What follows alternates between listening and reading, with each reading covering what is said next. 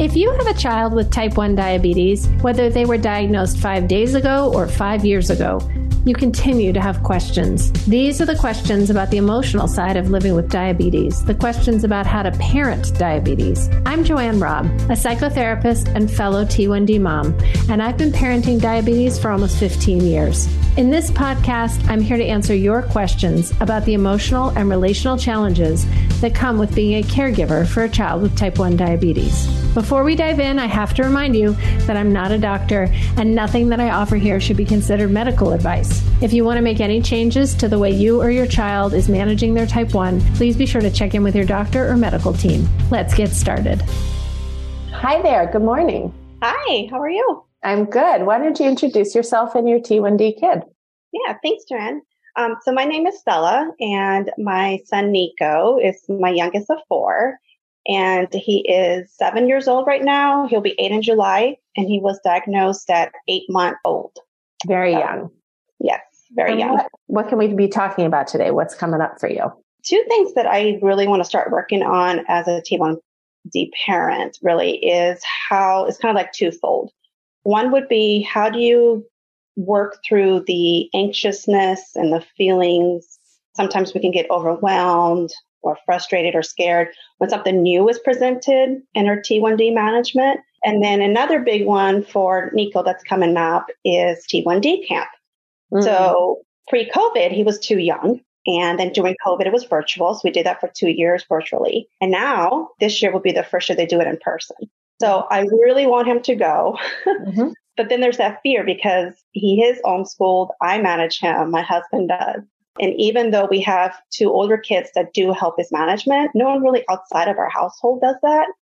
And so as much as I want to release that control, there's this fear of, right, of like one releasing, two is what if something happens and I'm 45 minutes away, right? and then mm-hmm. trusting because it's not like I'm just taking him to a camp. Mm-hmm. It's a mm-hmm. T1D camp. So I know forefront that there's going to be educators, counselors, nurses, they have junior counselors who are T1D themselves. Mm-hmm. So he's in a safe environment, but then I'm not able to let go of that. So what a good question. And I want to name that your your first question was how do I work through my anxiety when something is new? And my and you said and my second question is what about going to camp? And I'm like, actually, that's about working through your anxiety about something new, right? Yeah. and actually, I just recently had someone in one of my courses who was working on this exact issue, right? Because this is a very real issue for type one mm-hmm. parents about the letting go, especially in your situation, because you're not, you, the muscle of letting go is not particularly strong because you're, you have him home all the time. Like he's in the family system all the time. So you're right. not sending him out to school. So you're sort of starting from scratch here. Does that make sense? Does that feel true? Absolutely. Yeah. And that's, that's how I'm feeling. Yeah. The first thing I want to name is I think all of us have anxiety at each stage as we let go of our children, even our non T1D children, right? There's always that little tinge of, oh, newness here, you know, anxiety. So that's, that's yeah. normal. And with diabetes, I think we have to work through it a little more consciously and systematically because there are safety issues involved. What I recommend, Stella, for this particular issue about camp is what would be the baby steps that you could create? Like if we think about him going to camp as jumping across a little stream, it's just wide enough so you can't step over it. You actually have to leap. What would be if there were stones in the stream that you could walk across? What would they be? Right. So I think about it like that's the metaphor I hold in my mind when I think about how do we create these baby steps to mm-hmm. help lower our anxiety and keep us feeling like we're in our kind of window of tolerance and we feel regulated. Because what you're naming is you're saying to yourself, I know he'll be safe there. There's all kinds of diabetes support and it's far away and it's outside the family and there are new parts of it that even though I can reassure myself about the T1D management piece, I'm still kind of nervous. So I have some thoughts, but I wonder if you have any thoughts of what could be the stepping stones that you could build across this little stream so that you feel a little safer and a little bit more kind of in your seat about sending him to camp. Um, for me, I kind of look at whenever issues arise with management with type one, I always try to backtrack like other challenges I've had in life And for me is I'm a very like informational human. Like I need information and then I need to like physically lay it out in front of me and then start using that to kind of either move forward or make me feel comfortable or what have you. So for me, I think the first thing that popped to my mind when you when you started talking was like who's going to be there?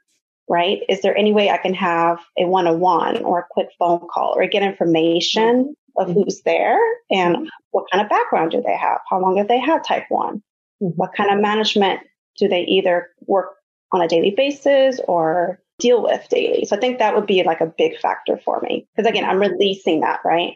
And releasing that control of my child in general is hard. Like we sent our daughter off to college two years ago, but you know, like you said, there's no medical aspect in that. It was mm-hmm. releasing and trusting that you've given your 18 year old enough skills to survive the first semester. So the same thing with my Nico, but it's beyond that, right? So I like this first step. Um, I don't know how the camp will respond because different camps are different. But I like this idea of you making some connection with the camp to see, like, is there someone I could talk to? Now, the likelihood that they know who his exact counselor is going to be at this point, because you're a few months off, is very low. So maybe what you're doing is having a conversation with the camp director to mm-hmm. ask some of these questions. What's the philosophy of camp? How do you manage whatever situation you're particularly nervous about with Nico? Right. I think that's a good stepping stone across that stream. So I have a thought for another one. And actually what you said made me like shift it slightly in my mind. But my, my initial thought is I think it would be good for you to have someone else take care of him, someone outside the family as a controlled experiment before you send him to camp because it gives you some practice with the muscle of mm-hmm. having him have someone else be his caregiver other than people in the family. What would be even better is if that someone else could be one of the junior counselors from camp. Uh, so that's what came to mind as you talked about contacting camp, right? To contact them and say, are there any local f- kids? Because this happens often at camp that the local counselors right. are happy to do babysitting, right? They have type one themselves. They're happy to babysit because they like the extra cash and it will help him know somebody there from camp mm-hmm. and it will help you say, Oh, he's safe if I leave him with someone other than a family member. So what do you think of that idea? First, um, I'm just going to be honest. Mm-hmm. I started feeling a little bit of heat. mm-hmm. Yeah, yeah. like, oh, we're not doing that. but I know it needs to happen, right? I can't have him under my wings, I call it, for the rest of his life. Mm-hmm. So, yeah, even though that caused me a little bit of heat in my stomach and my chest, um, mm-hmm. if I'm going to be honest, I think that's a great idea. And even better if it's someone that will be at camp, right? Yeah. Then that's, that's connected for me and Absolutely. even for him. And really, mm-hmm. truly, like with, like I said, he's my youngest of four. With the other three, you want to be able to like release little by little, right? Mm-hmm. Like almost the first time you leave your 12 or 13 year old at home. Mm-hmm. You go to Target for 30 minutes and come back. The mm-hmm. house is standing. It's great, right? Mm-hmm. Yeah. no, no one got hurt. yep. You know, so it's those baby steps. I think that would be a great baby step for him because I do want him to have that flexibility and freedom as well. I love everything you're saying, Stella. It's so nice that you're an experienced parent right? That you know that feeling of heat probably. And I want to address that in a second, but that feeling of heat, even when you yeah. go leave your 12 year old, especially your oldest, right? When you've left your oldest yeah. child home alone for the first time, there's so much anxiety, right? Like, oh, is yeah. this safe? Is this a good decision? Are they sensible enough? Are they going to burn the house down? Right. And you come home and you're like, wow, it worked. And so you're taking baby steps and giving them the opportunity to do that. And because you're such an experienced parent, you know that it works, that this is the right path forward. And so I love that you're taking all your experience and that you're um, applying it to this very important goal that you have that you want Nico to have freedom and flexibility. Like that's yeah. beautiful. And that's exactly correct. Like we have to always have our eye on what the end point is. Yeah. So I want to understand though, I want to back up when you get that heat, first of all, I love that you understand it in your body because our body actually knows first what the emotional state is of our Absolutely, mind. Yes. So when you get that heat in your body, Stella, what do you do to help yourself with that? I've learned through having anxiety and just a little backtracking. I didn't have anxiety until after his diagnosis. It was 6 mm-hmm. months after. Mm-hmm. I ended up having a panic attack, got sent to the hospital. And so then I started recognizing what that was. And I did mm-hmm. go through therapy for about six to nine months to mm-hmm. help me with that. Mm-hmm. Um, I recognize it because if I don't recognize it, then it can take over in seconds. And so I recognize it and I try to locate where my body I feel it. Um, so then again, that's me controlling, right? Or at least I think I'm controlling. Um, so now I recognize it's in my stomach and it's in my chest. And then I go from where it's in my body to what triggered, right? I need to find the trigger. Mm-hmm. And once I realize what the trigger is, I ask myself, it's not the end of the world. Is it going to harm me right away? Right. And so I try to like take a hold and then recognizing it's not the end of the world. Mm-hmm. 10 out of 10, it's probably not. I talk myself down. So like just mm-hmm. breathe, um, baby steps. Mm-hmm. Don't let it attack me right away. Just put a hold on the feeling, breathe through it. And then we're also a Christian family. And so I always ask, say, okay, God, you have this. You have it. Help me calm down so then I can walk through what I need to walk through. That's beautiful. That's really what I've learned. It's it's really saved me because I've let it take over me and it can happen so fast. I'm just thankful that I recognize what it is because I can't imagine not knowing what's happening. Like if you've ever had a panic attack, you know what it feels like. And if you don't know what it is, it's very scary. Like yeah. you think you're like you're, it takes over everything. So yeah. Yeah. Panic attacks, uh, make you feel like you're dying, actually, generally, especially. Yeah, it really time. is. Yeah. And actually, interestingly, Stella, I feel like I've been talking to a number of moms, in particular parents lately of mm-hmm. T1D kids who have had panic attacks in their first X number of months uh, after diagnosis. I had some after my son was diagnosed, yeah. right? So I do yeah. know what you're talking about. I think that what you're doing to manage it is really beautiful. I'm glad you got some help, right? Mm-hmm. That feels really important. And I love how you're able to notice what happens in your body and use it as a cue to set in motion this whole series of tools that you have to recognize that what you're feeling needs to be that you need to actually not take it that seriously because it's actually not a feeling. It's a thought. The thought is disaster is coming, right? And you mm-hmm. have to not take that thought so seriously that it's not generally accurate and that you have mm-hmm. to breathe to quiet yourself and recognize that it's going to be better than you think likely. And then give some of, you know, in your case, you're using your faith to mm-hmm. sort of partner, I would say with, with God, right? To help right that. So I think that's absolutely beautiful. And I'm glad you have those tools in place so that you can take that thought of there's a disaster and set mm-hmm. it aside. I think that's really powerful. Um, something else that's coming up for me though, as you're talking is I wonder if you want to take baby steps, even with the idea of a babysitter, right? So mm-hmm. have the babysitter come for an hour, but you're in the house. Have the babysitter come for a while and you just go to Target for a half an hour Mm-hmm. Right. So do baby steps so that you can know that the house isn't burning down. Right. The same way right. you do when you left your older kids for the mm-hmm. first right. time. How does that seem? Yeah. I mean, I never thought about it and I'm glad, I'm thankful that you're bringing it up. It's, mm-hmm. it seems like, because I'm still there, right? Mm-hmm. So my first thought was, oh, that should work. I feel comfortable. It's, I'm still there, so I can still look at the numbers, but then maybe you know, it, it, kind of brings me back at diagnosis. I used to walk around with the Dexcom in my hand everywhere I went. Uh-huh. And because it times out, I kept pushing the button, thinking that in one second he would die, you know, right, because yeah. that's my, that was my fear. And now I, I have it up on the screen, but I don't look at it as often. So my hope is that the idea of having a babysitter in the house, like you said, for an hour, I don't have to look at the screen because really she's there to watch him. And hopefully it's a T1 teenager. Mm-hmm. So she understands that she needs to be watching that too. Mm-hmm. And then I'm thinking possibly the second time I can actually leave. Mm-hmm. Like you mm-hmm. said, Target is 10 minutes down the street. Beautiful. Mm-hmm. Go get me coffee, get something I need, come back. So, and I still have Sugarmate on my phone. So if I have that anxiety, I know I can. What do you think? Do you think it's something that I should be looking at while I'm away? Well, it's a very good question. And it's something that I often am working with parents to look less right? Mm-hmm. But you have a different situation, which is that your first baby step is to just step away. later you're going to look less. right. And yeah. at camp, my guess is they won't, at, at least at our local camp, there is no Wi-Fi, right? So I can't see numbers at all.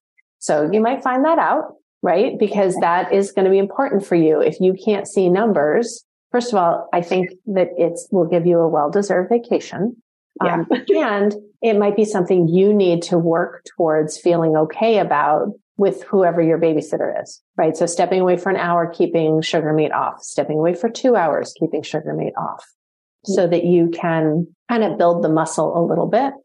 And I love what you're saying about like when you think about having a type one babysitter in the house for an hour and that you're home, that you actually feel safe and comfortable. You don't get that mm-hmm. flush of heat because it's going to help so that there's not, you know, so that every step you take might not have so much heat attached to it. And that yeah. makes it easier to do those steps. So that's why I mm-hmm. think it's, I, I'm a big believer in baby steps. So your, your initial question, Stella, of like, how do I work through anxiety when there's something new? I mm-hmm. always think about taking the next smallest bite, the next smallest step so that you feel successful, right? And you feel like it's possible to do with an eye on where you're headed, right? So that would be even smaller rocks across the stream in your case. Right. right? And that's great. That's perfect. It feels good. I need help to be comfortable with not seeing the numbers. Mm-hmm. And, like, and yeah, that's baby steps. But how do I even start that? Because even when I leave, I'm home with one of my older two. I'm in the middle of grocery shopping, or that's usually when I go out and get my errands done. I will pop up Sugarmate and look here and there. I don't have it constantly on me, like visually, but I will pop it up if I'm waiting in line, for example. We all know ourselves, right? So I know what I'm going to do. I'm going to have no visual and I'm going to feel like, where's he at? Mm-hmm. You know, how many hours post lunch, for example? Mm-hmm. What if he's dropping? What if the person doesn't know what, you know what I mean? He can't catch it. Or what if he's too high? Do they know? You know, like all these little things mm-hmm as tight of a management we have on him and his A1C looks great. I mean, as a type one myself, I know things just can happen. And so then what if I don't have a visual and I can't text that person saying, Hey, I see his numbers here. Can you do this real quick? We're going to take a quick break and be back with more answers. One of the hardest things about diabetes is the food. Your kid has to eat. But there's so many foods that send them high or are tricky to dose for. And at the same time, you don't want to restrict their food choices. You want them to be able to feel like every other kid. To help you navigate the many challenges of food and eating with type 1, I've created the Sweet Talk Snack Course, a free mini course that gives you six bite-sized lessons to support your T1D kid in having a healthy relationship with food and eating. Sign up for it at diabetessweettalk.com. So I have a few thoughts about that. One of your baby steps is going to be when you're leaving him home with your family to not look, right? Okay. To practice not looking when he's with people who you trust. Okay. Because that's important. If you trust them, they, mm-hmm. they're going to get it. And another important thing I think it could be very helpful for you to reach out and find parents who've already sent their children to camp. Yeah. So whatever, whatever camp you're sending him to, where are you mm-hmm. located? We're in Stafford. So it would be the Fredericksburg. It's through Mary Washington. Stafford. So kids here. Mm-hmm. Is, is, that Stafford, Virginia? Okay. So I don't know that camp. I don't know their philosophy. I don't know how they work, but I really believe that most of these, all of these camps, like that's what they know how to do is keep type one kids safe. Mm-hmm. But I would be calling the director or whoever it is who they put you in touch with and find out if there are names of other parents, people who are willing to talk to you about their experience sending their kid to camp. The other thing is a little bit of a philosophy shift. So one of the things that happens when we have our kids at home and we know them so well is that we can have very tight control. So if we see them going down or we see them going up, we can make adjustments really quickly. As they step away, we have to trust that, that they're going to get to further in out of range. They are, and that they're going to be able to course correct that still. The house is not burning down if your kid hits 300. It's not pleasant. We don't like it. We don't want him to stay there, right? But nothing bad has actually happened in that moment. It's just that he's hmm. 300 and we have to add insulin and course correct. The house is also not burning down if he gets to 60, right? It's not. The alarms go off. Someone's going to respond, right? And nothing disastrous is going to happen, right? The thing is that you know when you look at your readout, oh, he's 95, one arrow straight down, and he just played soccer or whatever it is. And so, or he's at the pool swimming. So somebody give him some juice, right? They're not, they might not catch it as fast as you would because you're looking so constantly, but it still doesn't mean that it's a disaster or an emergency. It just means he's a little more out of range for a little longer than he would be in your care. And that is some of the reality of him stepping out into the world. And certainly Stella is going to be the reality when he's more in control of himself and taking care of himself because teenage kids, you just made a face like, ugh, right? teenage kids don't want to look at their readouts all the time, right? I've heard. They're doing diabetes to live their lives, right? Whereas we do diabetes to get it just right, to get diabetes right. But truly, that's not an incredibly sustainable thing. Like what we want for our children is for them to be able to live their lives and diabetes sort of rides sidecar. Yeah. We don't want diabetes to be the central mission of their lives. That would be terrible for them. Some of this is about to- you tolerating that, yeah, he's going to come back and he's going to have been more out of range. I, I will almost guarantee that. I just don't see that at camp, right? That he's going to be more in range. The question is, is it worth the trade? Is it worth his sense of independence? Is it worth his sense of joy of being with other children? Is it worth his sense of freedom? Is right. that trade worth it to you? And if it's not, then don't send him.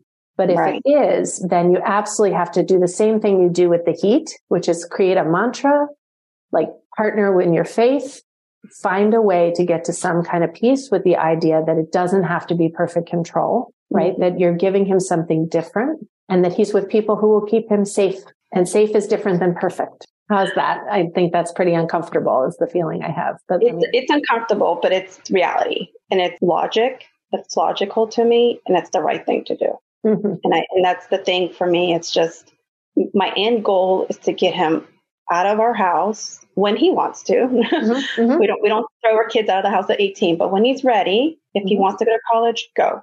When he's ready to move out and do his life, go. And I want to be able to give him the, the skills and the mm-hmm. tools and the self confidence and his own management. And it's not going to happen with me putting him in a bubble. And that I realized it's just taking those baby steps, like you said, of just just tiny little steps. I like tiny steps. Mm-hmm. That's how I function. Mm-hmm. you know, so if it's just a little pebble that I'm going to release next time, I'll release a rock, for example. Mm-hmm. Yeah, or you know, just the next pebble, right? Like no boulders here. That's true. Yeah, yeah. absolutely. Yeah. You know, because I know that when you sent your 18 year old off to college, you had enough anxiety, right? But you oh, had gosh, yeah. her. She knew how to do the laundry. You just t- trusted that she was sens- made good decisions for herself. She was sensible. you know she's going to make mistakes too. Right. Right. Yeah. And so the question is, what level of mistake with diabetes is going to come? Yeah, it is going to come. Yeah. You just, I think you just nailed it for me. Understanding, like with my oldest, mistakes will happen. Silly decisions will be made. Lessons will be learned. And so, how much am I going to be able to be okay with mistakes that either others will make in his care or that he will make in his care? And mm-hmm. I think that's nailing the hard part for me. Sure. You know, is allowing you, someone I outside of me, mm-hmm. Mm-hmm. and my husband, of course, mm-hmm. but to make a mistake on a child, on one of my children. And maybe it's more personal because it's a medical thing that before diagnosis, I didn't even know type 1 existed. I knew what type 2 was, but I never looked into it because it didn't affect our lives. So no, it's just natural. This totally makes sense. And I, I love the way you're phrasing it. Like it's one thing for your kids to make their own mistakes. It's a different thing when you put your child in someone's care and they make quote mistakes. One of the things that I have come to myself my kids are a little older now so that this is not so much of an issue anymore. But when I put them mm-hmm. in someone's care, when they were in elementary school and middle school, for example, I would say anything you do is correctable. There were mistakes that happened. Absolutely. There were moments where the caregiver at school and I would miss each other on text. So she would make a decision that I wouldn't have made because I wasn't sitting by my phone totally attached to it. Right. And. I was like, okay, we'll course correct. So part of diabetes is about being flexible because all of those things happen and they're going to happen. Your kid is going to do them too, right? They're going to not dose or they're going to overdose or like I'm thinking about the time my son was still on shots where we gave him two shots of his long acting insulin instead of short oh. acting and long acting. Right. So he yeah. ate a lot of Halloween candy that day. it was great for him. right. Right. we make mistakes for sure but we know we're learning from them and we feel more comfortable that we're attentive. Other people are going to make mistakes. I suspect at camp, there are going to be fewer mistakes than, for example, if your child was sent off to school for caregivers who didn't know him and diabetes as well. But even they are going to keep him more out of range is my guess than you do. I mean, I can't know that for sure. I don't know what the ratios are at this camp. I don't know those things. So I don't mean to malign them in any way, but oh, no. my experience is that kids come home from camp and their numbers are wider swings, you know, bigger ranges. They feed them food. I wouldn't feed them all right. of these things but they come back like joyous and dirty and having had a wonderful experience and mm. swinging from 250 to 60 isn't going to kill them, right? As long as they are correcting on either end, it's all good. I mean, everything makes sense and everything's applicable, I think. I think after I, I get off, I'm just write everything down so I can actually, you know, start the process because that's, that is my end goal. It's huge for me to send him to camp. Yeah, of course it's it is. huge. And yeah. I want that for him. Yep. Uh, um, and also because he's going to be around others yes. that have a Dexcom because he's still MDI. So at least he'll see other Dexcoms. Mm-hmm. You know, a recent he's like, you know, I'm not wearing short sleeves this summer. And I'm like, dude, we're in Virginia. It's going to be like 90 degrees and humid. How are you not going to wear short sleeves? He's like, because I like long sleeves. And then I sat back and I'm going, does he really though? mm-hmm. The kid walks, walks around half naked all the time. Mm-hmm. And then I said, really, seriously, Nico, what, why are you not going to wear short sleeves? And he said, because I don't want anyone seeing my Dexcom. Mm-hmm. And that hit. Mm-hmm. He's never expressed that. But again, he's almost eight, right? Mm-hmm. This is the time they start expressing themselves. And I said, well, why not? And he said, because that makes me different and I don't want to be different. Mm-hmm. And so that I had to step away for a moment because that put me in a mindset that, dang, he is different. Mm-hmm. But then we're all different. And so I had to get back to him in conversation and say, yes, you are different. And this is what makes you different, but it makes you special as well. There are other kids that have ADHD, and I explained to him what that was. They're different, but it makes them special. And sometimes the differences we see them, like people see you and I wear Dexcom, but maybe there are differences in someone else that you don't see. That doesn't mean that there's anything wrong with anyone. Mm-hmm. You know, so I think that's I think I just went off tangent, but I, I think like it's for me, it's all mental. Mm-hmm. You know, just the baby steps mm-hmm. of making this happen for him. No, what so, you're talking about. Being, yeah. with, that's where I was. Sorry. When you hit your 40s, it's like when, when, when you, you know, with him being around other kids or even older kids or adults, you'll see Dexcoms and pumps and carb counting and the verbiage. I think that's his world. I don't want that to be his only world. Yeah. But I know that's and correct me if I'm wrong, but that's part of his world. That's his world, right? That's who he can associate with. I think that it's good to put our T1D kids in environments where there are a lot of other T1D people. They might not choose that as adults, but they sure. can't know if they're going to choose it or not unless we put them there. Mm-hmm. Right. And something you're saying that is very important is you normalize it by putting him there, by exposing him to that. You just totally normalize it. And kids mm-hmm. often come back from camp having a different relationship to diabetes. It might not be everything is different, right? That he's now walking proud wearing his Dexcom, but there's often more comfort. And often I see kids take pretty big steps forward in their care or in their desire for tech or in their relationship in lots of different ways once right. they've gone to camp and been in an environment like that. So I think you're being, what you're talking about, Stella, is that the emotional side of what this disease brings to you and your family is what you're being particularly attentive to. That's important, right? Because he has to live with this for his life. sounds like you have type one, two. You're living with it. You know what that is. And there's, you know, the burden of management. There's the grind of that. There's the not funness of that. And it's the emotional piece though. That's the really hard stuff that can get in the way. So I think right. paying attention to that is essential. Yes. Thank you, Stella. Oh, thank you so much. It was a pleasure. Thank you so, so much. Yeah, it was great for you to come on the show. Thanks. Thank you. And make sure to email me and let me know how things go. Absolutely, I will. Thank you so much. Thanks again for listening today. If you want answers to your questions about parenting a kid with type 1, I'd like to invite you to join our live recording sessions so you can ask your questions in person. Not only will you get the support you need and deserve, but through the podcast, you'll be helping other T1D parents to know that they're not alone with the challenges they're facing. To join one of my live recording sessions, simply go to www.diabetessweettalk.com and click the banner at the top of the page to register. Again, go to www.diabetessweettalk.com and click the banner at the top of the page to register.